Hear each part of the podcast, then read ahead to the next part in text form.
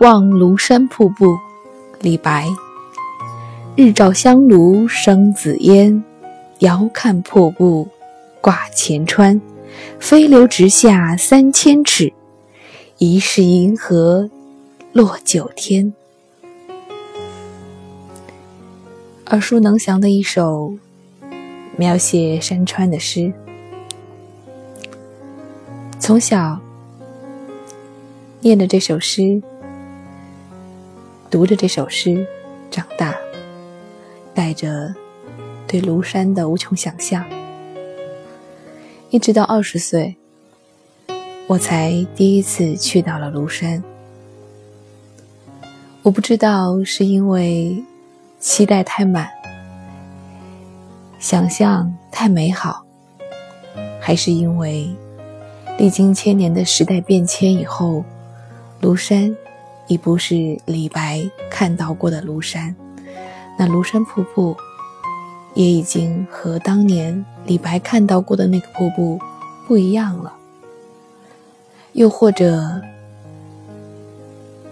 因为各种交通工具等等的局限性，千年以前的他们去到过的地方实在太少，看到过的美景也实在太少，所以。对于庐山瀑布，他们和我有了如此不同的感触。我没有看到飞流直下三千尺，更不会惊觉疑是银河落九天。那就是一个还不错的山，还不错的瀑布，如此而已。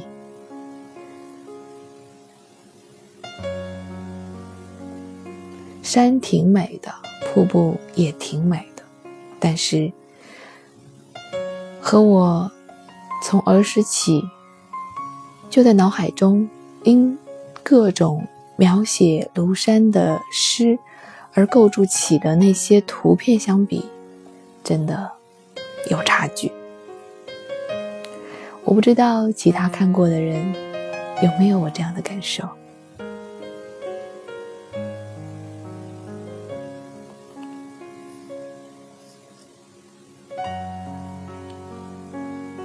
这种感受，在我看其他的山山水水的时候，也常常会出现。自小就听说“五岳归来不看山，黄山归来不看岳”。终有一天，我去过了所有的五岳，然后我把黄山留在最后。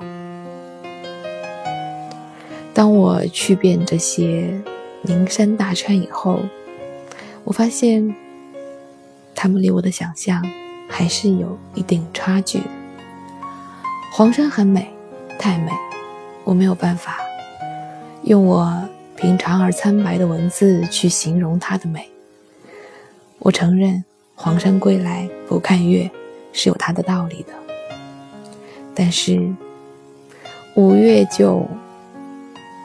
让我有一些失望。至少那一年，我去到张家界，我看到张家界的山，我才知道什么山可以归来不看山。五岳与张家界相比，那才是真正的有差距。在我心中，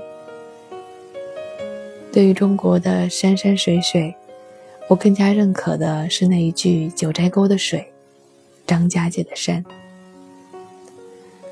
而黄山因为它不可撼动的在文学史上的地位，所以很多人依然会认为黄山是最好的一座。在我看来，张家界的山是完全有资格跟黄山相提并论的。传说《阿凡达》在张家界取景。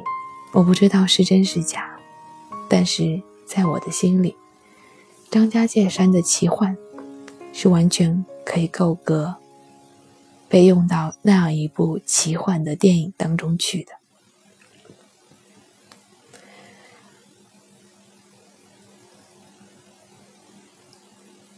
你喜欢爬山吗？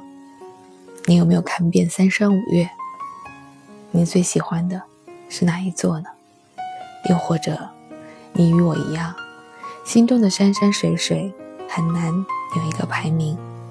在我们的眼中，张家界有其奇幻之美，黄山有它的经典的三大美景：云海啊、雾凇啊、温泉啊。五岳各有各的特色。各有各自吸引人的地方，也许我们没有必要去做一个排序。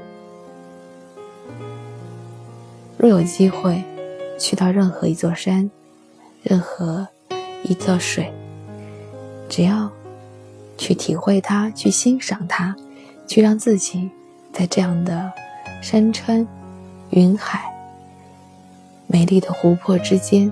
流连，欣喜就足够了。